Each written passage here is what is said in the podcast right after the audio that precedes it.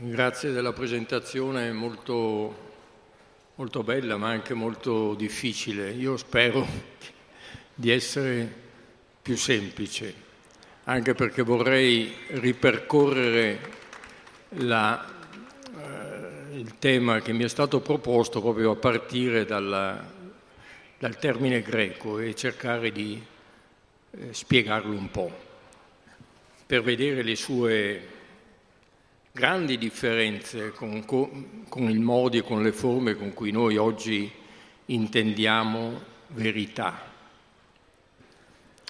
Quindi partiamo da questo termine, aletheia, e partiamo dal, da una delle sue prime apparizioni, eh, proprio quel testo fondamentale in cui la mitologia, il mito, si dà una forma di logos, no? Diventa, o tende a diventare teologia, in cui il racconto degli dei comincia a diventare un'interrogazione sulla natura del divino.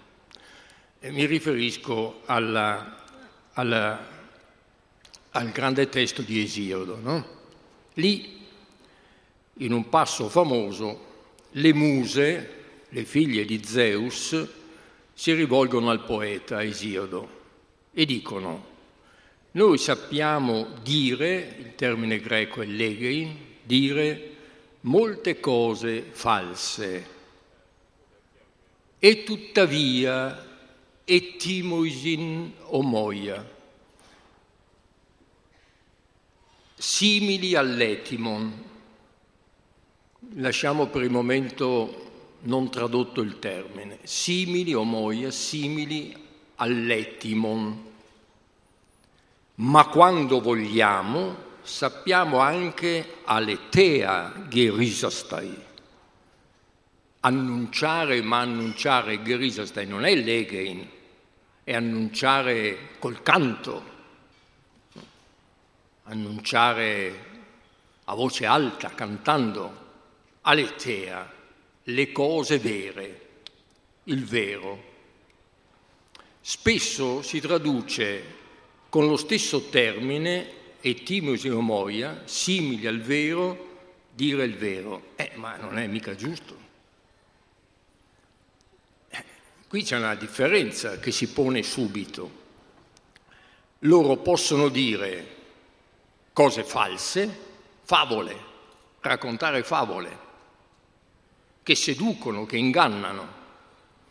Possono dire le muse, figlie di Zeus, cose simili all'etimo, simili alla radice, che richiamano la radice delle cose, verosimili, mm. e possono annunciare a piena voce le cose come stanno, aletea le cose nella loro disvelatezza. Possono ricordare, le muse, figlie di Mnemosine, no? possono ricordare, possono, quindi hanno nel cuore e possono esprimerlo, le muse, le cose nella loro, diciamo, realtà. Sembra tutto semplice, in realtà non lo è. Proviamo a paragonare questo, questo passo con uno su cui io insisto molto anche nel libro che è stato gentilmente citato, Laboratorio filosofico, con un passo platonico su cui spesso si trasvola. Eh, 508 è per chi volesse andarselo a vedere come si deve. In questo passo Platone dice il bene, l'agathon, fornisce, traduco letteralmente, verità alle cose, verità alle cose conosciute, così come fornisce al conoscente la facoltà di conoscerle. Cioè, guardate, in questo passo Platone dice, ci dice che la verità Il bene fornisce la verità alle cose. Aleteia to onti. All'ente fornisce la verità, cioè la verità appartiene alla cosa. La verità, e questo è il timbro di Aleteia, la verità è dimensione dell'essente nella sua disvelatezza. Ma non solo, come fornisce verità, cioè la disvelatezza alle cose, cioè il bene ci fa le cose manifeste, così fornisce a noi, conoscenti, la facoltà di conoscerle. Il bene cioè unisce l'oggetto conosciuto alla facoltà di conoscerlo. Ma l'oggetto è conoscibile nella misura in cui è te aletheia, cioè è secondo la misura della disvelatezza.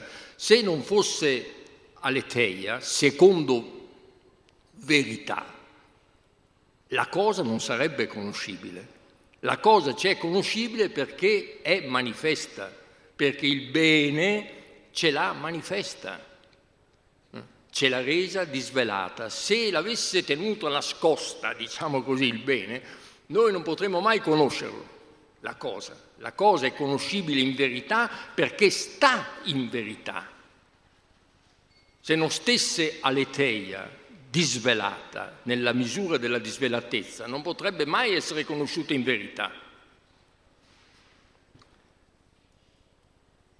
Perché l'ente è aleteiai in verità, dice Platone, è anche conoscibile, è anche teorizzabile. Cioè, se non fosse vero in sé, non sarebbe mai nemmeno conoscibile, non ci sarebbe nessuna verità neppure della conoscenza. Quindi sia nel mito trattino teologia esiodea, sia in questo passo fondamentale della Repubblica di Platone, passo più teoretico della Repubblica di Platone alla fine del sesto libro, che poi temi che vengono riassunti nel libro successivo, quello famoso del mitos della caverna, eh, eh, quello che, su cui si insiste è questa idea di verità come carattere della cosa, come carattere della cosa. È la cosa vera, verus, reale. Non c'è altro modo di tradurre il verus latino che non come reale. Var in tedesco ha la stessa radice, vera in slavo è esattamente la realtà il reale. È inconcepibile, cioè un discorso vero, che sia tale solo formalmente, senza alcun rapporto con, il, con ta aletea, eh, con le cose in quanto manifeste, in quanto disvelate. Io so perché ve, io so veramente perché vedo vera, ta aletea vedo la cosa leteiai, secondo la misura della, della disvelatezza. E questo proposito è, sarebbe molto interessante avere tempo per sviluppare il rapporto tra letea e diche. diche. Eh, il famoso racconto di Ferecide, uno dei sette sapienti, no? Nel sonno, nel sonno che lo rende profeta, gli si presentano insieme Aleteia e Diche. E anche questo è uno dei primi passi in cui appare il termine Aleteia, prima del pensiero propriamente filosofico. Aleteia e Diche si presentano insieme a Sferecide del sonno e gli insegnano quello che poi profetizzerà. Diche, dic, dec, no? la radice famosa, mostrare, dire, dire per dire con autorevolezza, per dire con autorevolezza, per mostrare con autorevolezza, mm, io devo dire le cose come stanno, dire l'ente te alle teiei, secondo ciò che si manifesta, secondo la misura della sua disvelatezza. allora il mio dire è autorevole, e allora il mio dire è in ordine con diche, eh? quando dico le cose come stanno, ma le cose come stanno eh, sono la verità. Certo che il discorso deve assumere un proprio ordine per corrispondere alla cosa in verità, è evidente. Infatti il bene, non solo, non solo il bene fornisce verità alle cose, ma fornisce anche al conoscente la facoltà di conoscerle, di vederle conoscere, no? Oida, idei, vedere, conoscere, sapere. Quindi certo che anche il discorso deve avere un suo ordine, deve corrispondere a diche, deve essere un dire autorevole. Certo che questo, ma il dire, ciò che è essenziale è in questo contesto, secondo Aleteia, ragionando appunto di questo termine greco, che è all'origine di tutta la nostra filosofia, il discorso deve essere autorevole, deve avere un suo ordine, deve corrispondere a diche, ma è vero solo in questo senso, grazie alla sua corrispondenza all'ente te aletei, considerato secondo la sua disvelatezza. Ed è il bene, non noi, che lo rendono tale. È la ragione, il bene che rende l'ente manifesto, non noi non il soggetto. Cioè la logica, diciamo così, la logica è logica soltanto in riferimento al verum e non lo produce in alcun modo. Mm? La verità non è un prodotto del Legein. Il Legein è vero soltanto in quanto corrisponde all'ente nella sua disvelatezza. Eh, questo è il tema ricorrente nell'ontologia classica, che sembrerebbe perdersi nella, nell'idealismo e nel razionalismo moderno, ma qui non ho il tempo di mostrare come secondo me questa, l'idea di questa grande differenza tra la leteia classica, tutta ontologicamente impostata, la cui idea è tutta ontologicamente fondata, e l'idealismo e il razionalismo moderno, questa differenza sia molto da relativizzare. Se voi leggete la logica di Hegel, per fare un grande esempio, voi vi trovate costantemente di fronte a recuperi dell'ontologia classica, espliciti. Anzi, proprio un, secondo me un interprete nostro molto importante di Hegel, come Lugarini, insisteva proprio su questo aspetto, ricordando che Hegel recupera proprio l'ontologia classica proprio contro una logica formale propria appunto dell'a priori kantiano. La filosofia per Hegel è interrogazione sull'ente in quanto ente esattamente come nella metafisica classica. Cioè il concetto di Hegel è chiamato di spiegare l'intera realtà vera, eh? Annullandone ciò che è invece la contingenza apparente. No? Una cosa è il contingente apparente, una cosa è la realtà, la verità.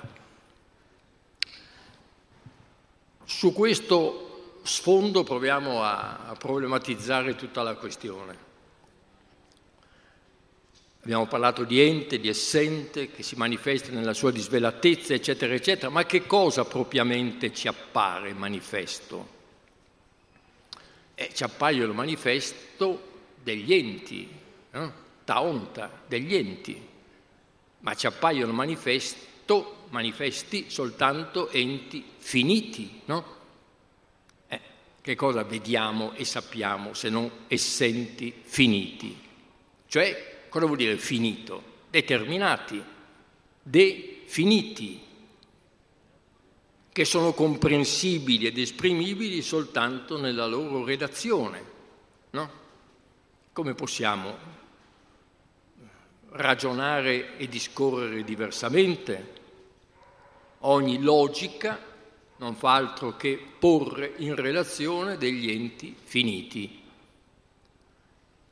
sono definiti gli uni rispetto agli altri, ogni ente ha il suo confine e quel confine naturalmente non è una muraglia cinese, quel confine è ciò che lo pone in relazione ad altro, ma soltanto nella sua relazione ad altro io posso conoscerlo, posso esprimerlo.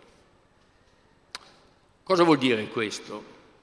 Parrebbe voler dire che io non posso mai esprimere l'ente catautò, dice Aristotele, secondo se stesso, in sé e per sé, ma solo nella sua relazione ad altro. Quando determino un ente lo determino mettendolo in relazione ad altro. Hegel dice, questo è definitivo non si può andare oltre questo, questo concetto. È detto da Spinoza e da lì parte ogni filosofia. Determinatio, negazio. Quindi, cosa vuol dire determinatio, negazio? Che per Hegel, ripeto, è il centro della filosofia spinoziana e sono tutti spinoziani, loro, dal primo all'ultimo. E che cosa vuol dire? Vuol dire appunto che per determinare qualcosa io devo porlo in relazione con un altro che quella cosa non è. Non è determinatio negazio. In se stesso, cazautò, per dirla con Aristotele, l'ente non è mai definibile.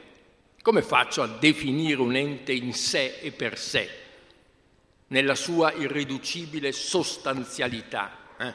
Ognuno di voi è quel sé. Nessuno di noi è identico all'altro ogni ente è sostanzialmente se stesso, ma come faccio a definirlo? Per definire un ente io devo porlo in relazione ad altro, devo negarlo. O meglio, devo negare il suo essere sostanziale, il suo essere in sé per sé.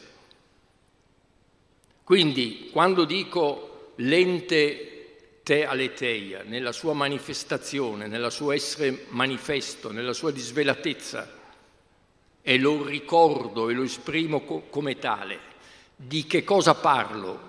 In realtà parlo dell'ente finito, ma so che l'ente è anche catautò, lo so. E come faccio a non saperlo che l'ente è catautò? È evidente che è catautò l'ente. Nella verità c'è anche questo, che l'ente è evidentemente una sostanza in sé, ogni essente lo è. Ogni essente è quel singolo e tuttavia quella singolarità sostanziale dell'essente non posso dirla, perché la mia logica è necessariamente una logica di relazione. Questo è il problema. Ma pare chiaro, ma non lo è affatto. Perché se io dico allora che io conosco in verità l'ente come finito e non posso conoscerlo, cioè determinarlo, che così.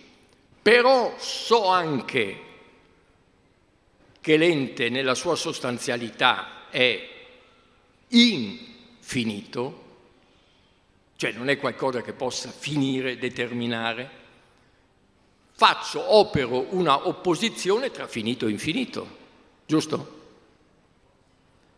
Ma se opero un'opposizione tra finito e infinito, quell'infinito cessa di essere infinito? Perché se pongo un'opposizione tra finito e infinito, l'infinito si determina anch'esso come l'opposto del finito.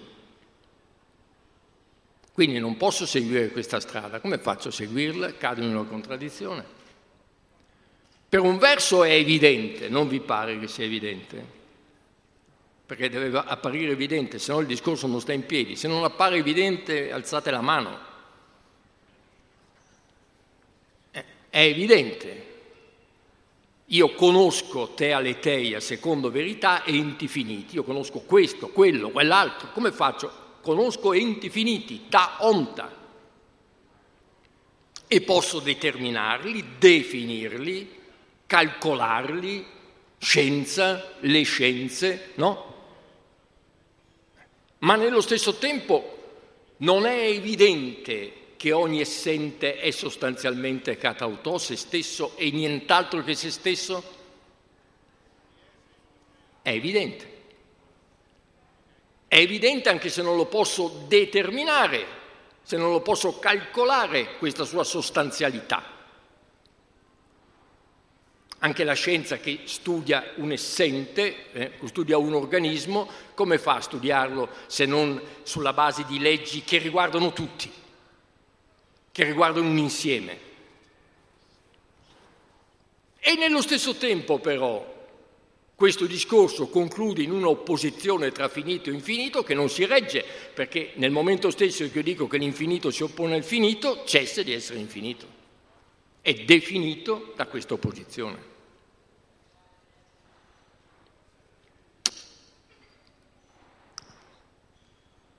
E allora quale può essere una via per affrontare la poria che parte proprio dall'ontologia classica, che secondo me non è affatto dimenticata nella filosofia che conta, nella grande filosofia dell'idealismo. E posso affrontare questa cosa soltanto interrogando questa distinzione. Questa distinzione sussiste?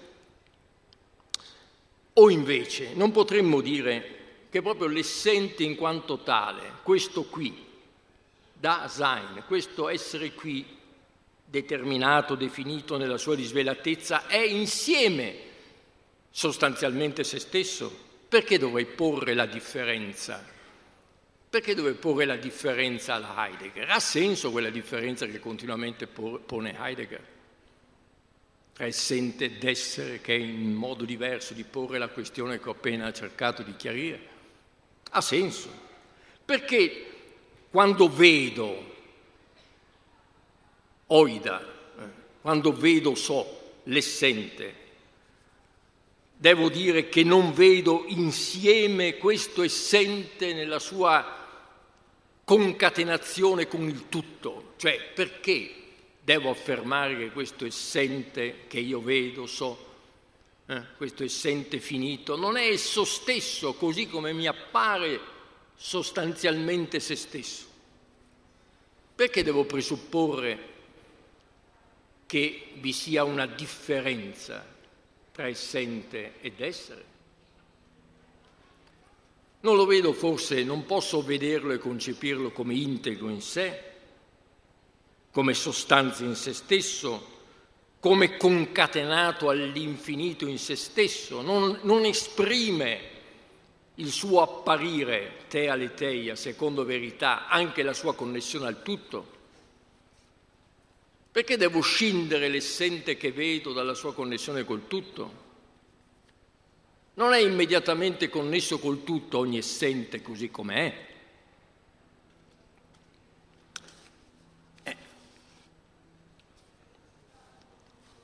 Sarebbe questo certamente, poter vedere questo così è proprio il terzo grado di conoscenza spinoziana, no?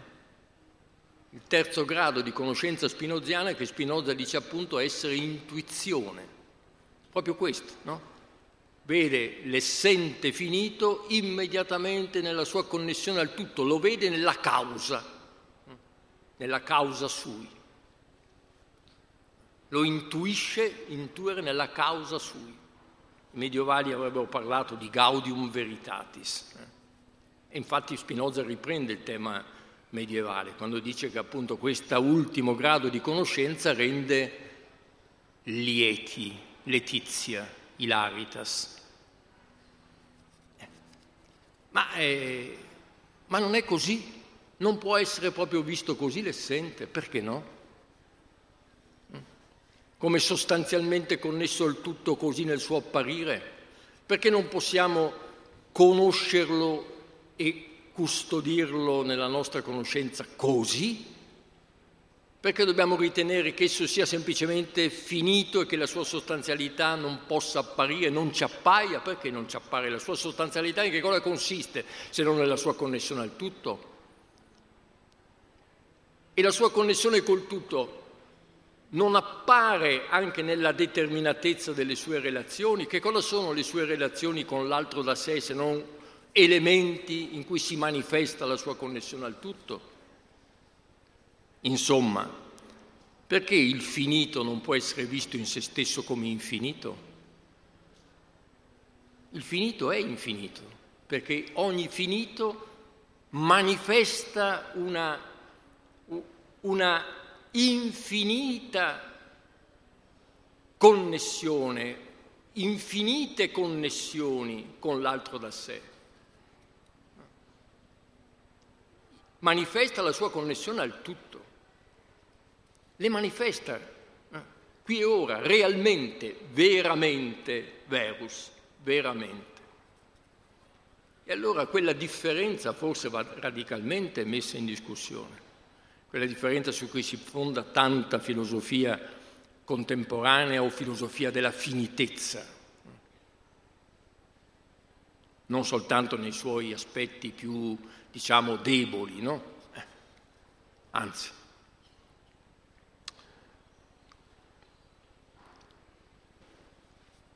E se è così, allora, anche un'altra differenza andrebbe messa in discussione. Se, se vedendo questo finito, questo finito essente vedo la sua relazione al tutto. E le sue relazioni determinate e definite non sono altro che manifestazioni della sua connessione col tutto e dunque del suo carattere infinito. Allora anche le conoscenze finite mm, vanno, vanno eh, collocate in questo, in questo sapere vedere l'infinito e il tutto. Se mettiamo in discussione l'opposizione tra finito e infinito, dobbiamo mettere in discussione anche una opposizione astratta tra l'ambito dell'apparire, dell'apparenza e l'ambito della verità. La verità abbraccia anche l'apparire, il finito. E scandalo. E Parmenide? E perché Parmenide dice cose molto diverse da quelle che sto dicendo? Non lo so. Qui c'è un'eterna discussione, ma io penso che non ci sia altro modo di leggere il tremendo Parmenide. Aleteia, che è la dea di Parmenide, dice anche tato cunta le cose come appaiono, le dice la verità. Tato cunta non sono le ombre, fantasmi della caverna platonica, sono le cose come realmente appaiono. E di cui ci può essere una conoscenza solo, diciamolo in termini nostri, verosimile e timoisin omoia, che si avvicina alla radice, che si approssima, che congettura. Ma tutte queste forme di legein, di logos, sono in bocca alla dea che si chiama Aletheia. Non è che a un certo momento Aletia si metta ad insegnare l'inganno. Ma dove mai si è letto questo nel poema di Parmenide? Certo che Platone si allontana radicalmente dalla prospettiva di Parmenide, perché non gli sembra che quella prospettiva permetta un discorso scientifico su ta aletea, sulle cose così come si manifestano, ma Platone stesso, Platone stesso sa bene che alla, alla conoscenza del vero trattino reale non giungi se non attraverso anche l'ortodossa. Tado Kunta. Il reale appare anche necessariamente secondo la dimensione e la prospettiva della doxa. La verità deve comprendere in sé questa prospettiva. La verità infinita ha in sé il finito, lo comprende in sé, il finito è manifestazione della verità, tado punta, non sono altrove rispetto alla verità, sono una sua dimensione sono una dimensione del dire il vero trattino irreale. Sono dimensioni diverse. La dimensione scientifica, epistemica, matematica, eccetera, è una dimensione diversa, ma non è astrattamente separata dal dire tadu kunta.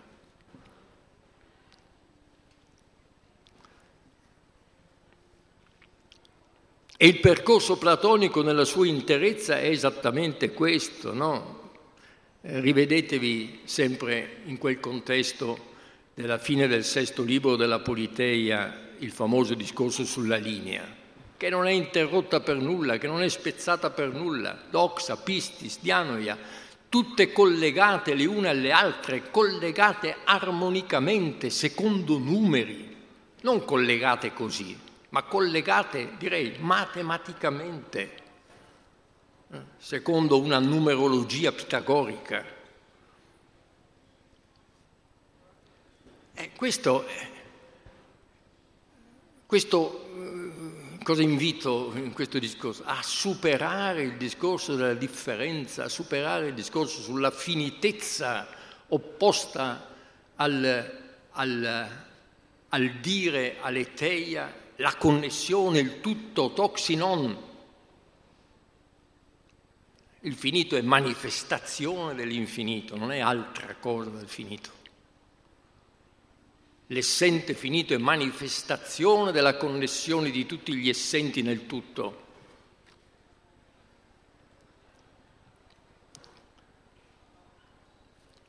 E tuttavia non è evidente questa, questa connessione non risulta evidente anche se noi ragioniamo sull'affinità, sulla comunanza eh, che nel nostro linguaggio esiste, può esistere tra i diversi modi in cui diciamo verità.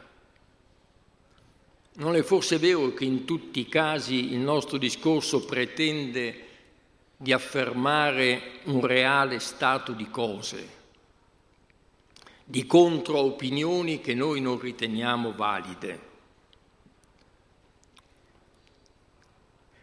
Tu dici questo, eh, tu dici questo, tu dici la cosa così come appare a te, mentre io esprimo la cosa diversamente, tutto quello che volete, ma eh, ogni apparente incertezza, ma il denominatore comune non è sempre che quando esprimo un'opinione, se l'esprimo, in qualche modo esprimo la certezza, passatemi il paradosso, la certezza che la cosa stia probabilmente come dico. Molte volte io so, quando diciamo io so, molte volte sappiamo noi stessi che la nostra espressione equivale a dire io credo di sapere. Quando dico io so, molte volte sappiamo noi stessi che può darsi che il nostro dire non corrisponda allo stato di cose, ma cerchiamo, cerchiamo di dire. In altre, in altre volte il nostro discorso equivale a un fidati di me, fidati, quante volte ci fidiamo? Potremmo mai vivere una giornata insieme senza fare centinaia di atti di fede? Fidati. Abbi fiducia in me. Trust in me. Eh, eh lo sappiamo, Wittgenstein ce l'ha insegnato benissimo.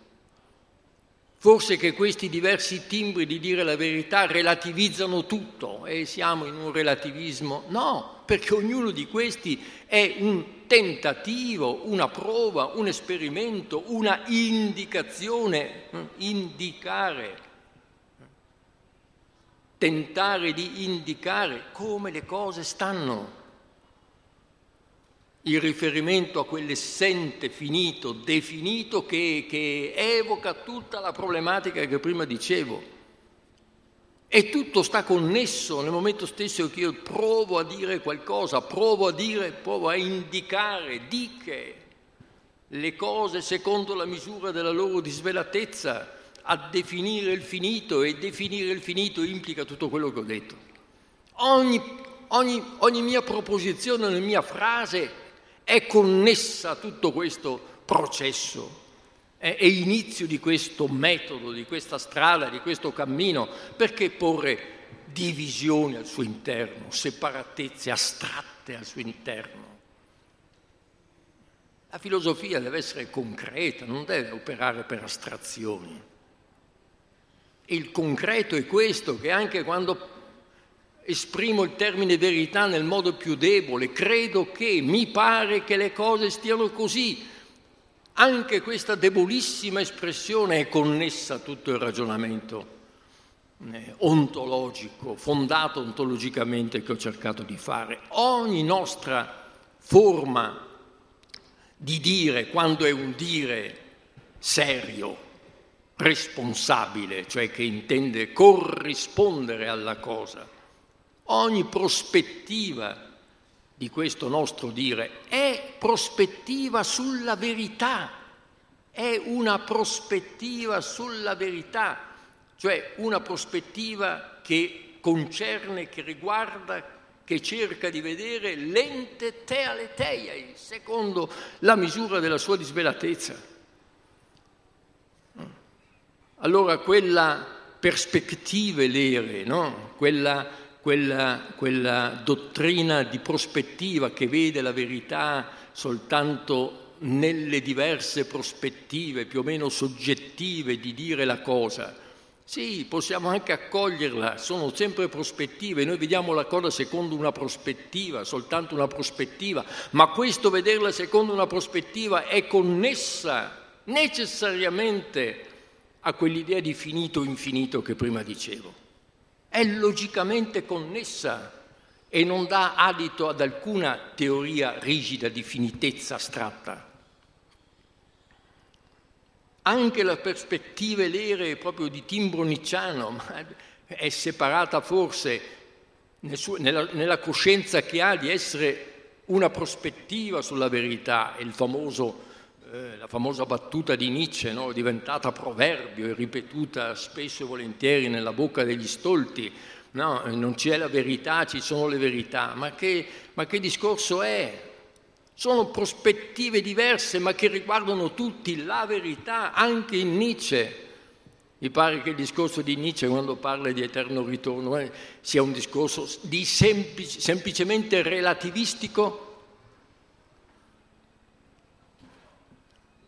che non riguarda appunto la ricerca dell'ente te aleteia secondo, secondo la sua eh, chiara, palese manifestatività. E lo stesso, vediamo altri gradi, connessi, connessi, a partire proprio da ciò che ha insegnato la metafisica classica, Platone, connessi connessi. Che abbandono, che, che disprezzo della doxa. Ma dove l'hanno letto in Platone il disprezzo della doxa? Dove? Non, non, non partiamo tutti come prigionieri dal fondo della caverna? Eh, Socrate li vede, li immagina e dice, sono come noi, sono come noi. Tutti partiamo così e non, non abbiamo altre partenze, no? non partiamo dall'alto, non cadiamo dal cielo, nessuno di noi cade dal cielo. Forse è la matematica l'unico campo in cui possiamo dire che Aletea trionfa puramente e semplicemente in quanto tale? Eh, no, perché? Perché a partire di nuovo da Pitagora e Platone in tutta la, nostra, la storia della nostra cultura, della nostra civiltà filosofica, il numero è tutt'altro che un gioco formale divino a sé stante. Il numero è la costituzione dell'essente, la costituzione dell'essente. E per comprendere l'essente devi appunto capire che l'essente è costituito ontologicamente dal numero.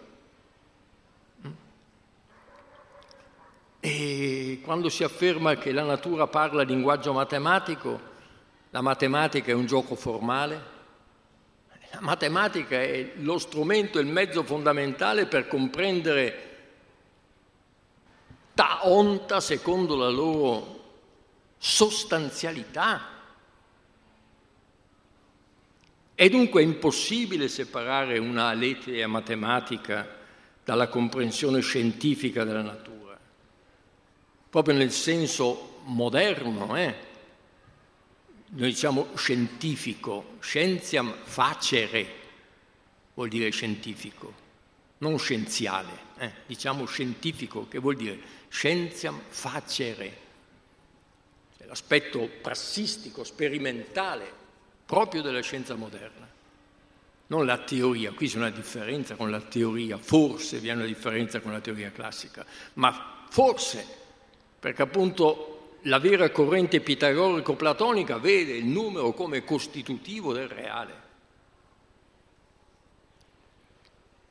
E quindi di nuovo, vedete, la connessione eh, tra un aspetto formale, puramente teoretico, e l'aspetto scientifico, scienziam facere, eh, dove, dove tutti gli elementi di percezione, di appercezione, sono fondamentali, giocano un ruolo fondamentale, l'esperimento, eccetera. Connettere, connettere, connettere.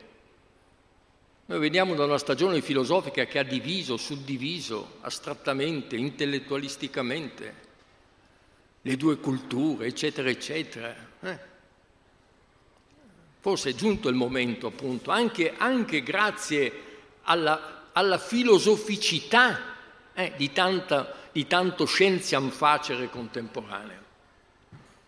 Noi forse siamo giunti in un momento in cui è possibile riconnettere questi diversi campi in cui verità si dice, in cui verità si dice, in cui noi cerchiamo ta aletea, di dire gli enti secondo la misura della loro disvelatezza, o io direi della loro sostanzialità. Ma come vuoi affermare? Eh, allora mi direbbero tanti miei colleghi, no? Ma come vuoi, ma dove vuoi andare a parare? A un comprendere incontrovertibile? Ma su che cosa vuoi fondarlo questo sapere? Come si può pervenire a qualcosa di catautò, di sostanziale? E lo so, ma noi possiamo indagare, anzi io ritengo noi non possiamo non indagare secondo questa prospettiva ultima eh, della cosa ultima. Noi indaghiamo diversamente, ma secondo questa prospettiva comune. E i diversi modi in cui interroghiamo le diverse prospettive possono debbono essere connesse, distinte ma non separate, eh? direbbero i tedeschi, eh? Scheidung, non Trennung. Questa è la prospettiva appunto che voglio presentarvi. Ma di nuovo mi si obietta comprendere in, modo, in questo modo e ritenere che questo modo di comprendere in qualche modo sia necessario. Ma come fai a pretendere questo? Eh? Non hai letto quel passo di Nietzsche in cui si critica Spinoza e gli si dice quando Spinoza dice, famoso, proverbiale detto, no? che non bisogna né ridere, né piangere, né detestare, ma comprendere, intelligere. E come, e come vuoi pretendere hm, che vi sia un pensiero, un pensiero umano, un pensiero nostro, che non sia affetto tutto in tutti i modi. Come vuoi pretendere un pensiero che, non, che escluda l'affettività, e cioè il pensiero piange, il pensiero ride. Come vuoi pretendere un pensiero astratto da questi affetti, da queste passioni? Come vuoi pretendere la stessa incontrovertibilità di quelli che sono i principi su cui si fonda anche la verità in senso formale, matematico, no? E di nuovo si cita un certo Nietzsche, verità del principio di non contraddizione. Ma quando mai? Non è forse vero che possiamo avere nello stesso momento due sensazioni opposte? Non è forse possibile amare e odiare insieme?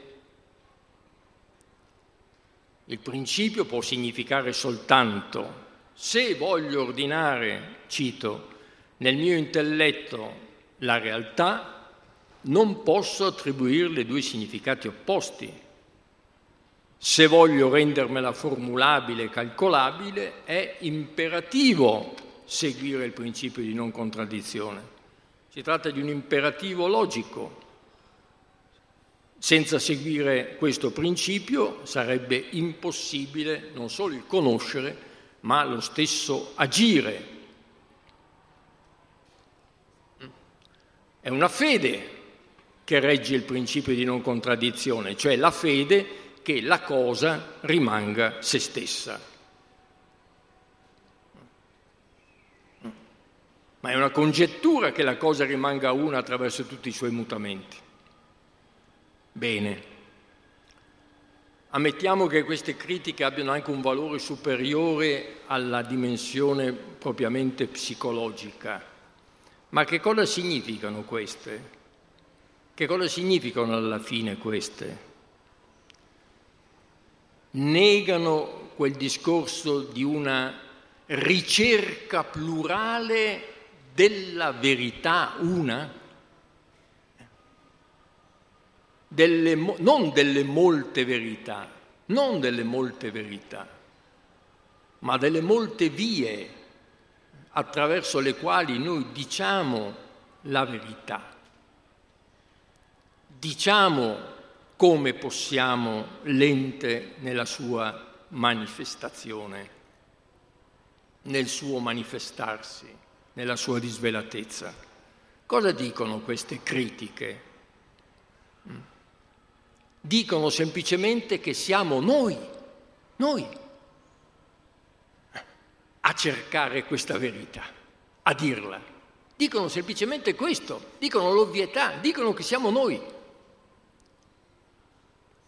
Dicono che siamo noi che piangiamo, che ridiamo, che siamo affetti da, certo. E chi se no? E quindi insistono esattamente su quel piano su cui ho insistito io, cioè della necessità della connessione. Certo, siamo noi, nella pienezza singolare del nostro esserci, ognuno di noi a porsi nella prospettiva della verità e non possiamo farne a meno, non solo per conoscere, ma anche per agire. Ma sarebbe ben strano che non fossimo noi che piangiamo, che ridiamo, che detestiamo a metterci su questa strada. È ovvio che siamo noi. E questo di nuovo Spinoza lo sa benissimo, a differenza dei pensieri deboli. Lo sa benissimo quando dice, badate, che non è che giunti all'amo intellectualis voi non siate più dei soggetti finiti che patiscono, che hanno affetti, che hanno passioni. Le passioni non vengono negate, non vengono superate. Quando arrivate alla parte quarta dell'etica, non è la parte che insegna, adesso le, sapete, le passioni, gli affetti li abbiamo superati. Niente, niente affatto. Anzi, facciamo leva su quelle passioni calde e buone per giungere allo stesso amore intellettuale di Dio. Quindi è ovvio. Bene, sì, il pensiero piange, il pensiero ride. Perché? Perché è il mio pensiero. Ma questo non nega affatto, dice soltanto che sono io a pormi nella condizione, nella prospettiva della ricerca della verità. E sapete che lo dice benissimo questo? Lo dice Kafka in un suo aforisma. È certo difficile parlare della verità, dice, perché essa è certamente una, ma vive, è vivente e quindi deve avere un volto che cambia nella vita è certamente una, ma è vivente. E in modo ancora più da me condiviso in un altro aforisma. L'uomo non può vivere senza una costante fiducia di qualcosa di indistruttibile dentro di lui di sostanziale, della propria stessa sostanzialità. Non posso vivere se non mi penso un sé catautò, indistruttibile dentro di lui. L'indistruttibile in noi è altra cosa del non poter vivere senza un'idea di verità, idea che funziona, che ci è utile. Certo, c'è anche questa dimensione, è connessa a tutto, ma questa dimensione, verità che funziona, verità scienziam facere, quella verità lì, non è forse connessa a questa idea di un indistruttibile in noi e di nuovo non è la grande dottrina della filosofia classica questa. Eh, non so, congetturo quella dimensione di immortalità e di indistruttibilità in me. Forse è un mito, ma come faccio a vivere senza quel mito? Il Fedone di Platone, come lo leggete voi? Mito in Platone interviene esattamente in tutti i punti in cui ne va di questa idea di qualcosa di immortale, di indistruttibile in noi. Ed è detto da Kafka. Eh? L'indistruttibilità comporta aver fede in che cosa? Ma nell'infinità del nostro proprio esserci. Fede, non una fede religiosa, una fede che deriva da tutto il ragionamento che ho cercato di fare. Credere per certo, non saper vivere senza, che il nostro stesso apparire, il nostro stesso manifestarsi, il manifestarsi di ognuno di noi è in qualche modo catauto, qualcosa di infinito e di sostanziale.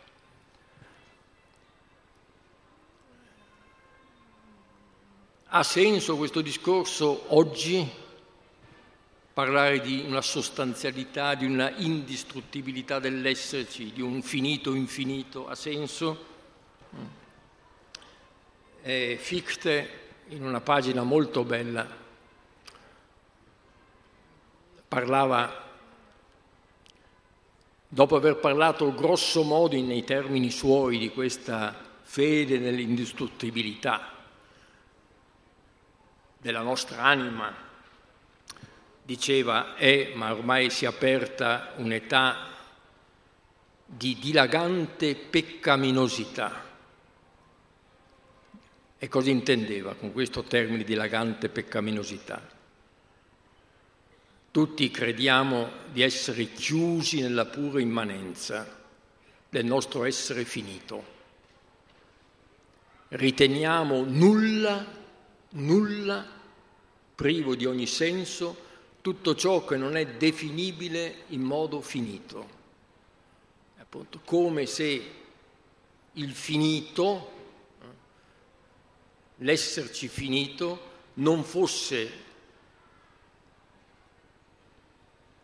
sua, nel suo manifestarsi, nel suo stesso manifestarsi, vero, reale, considerabile te aletheia, verus, reale. Come se l'ente finito non fosse nel suo disvelarsi, nel suo essere nella disvelatezza qualcosa di sostanziale, ma invece qualcosa di meramente finito non connesso al tutto, non implicante l'infinito. Questa Fichte lo chiamava l'epoca della peccaminosità dilagante. E allora c'è da chiedersi se tutto il discorso che abbiamo fatto abbia un senso in quest'epoca.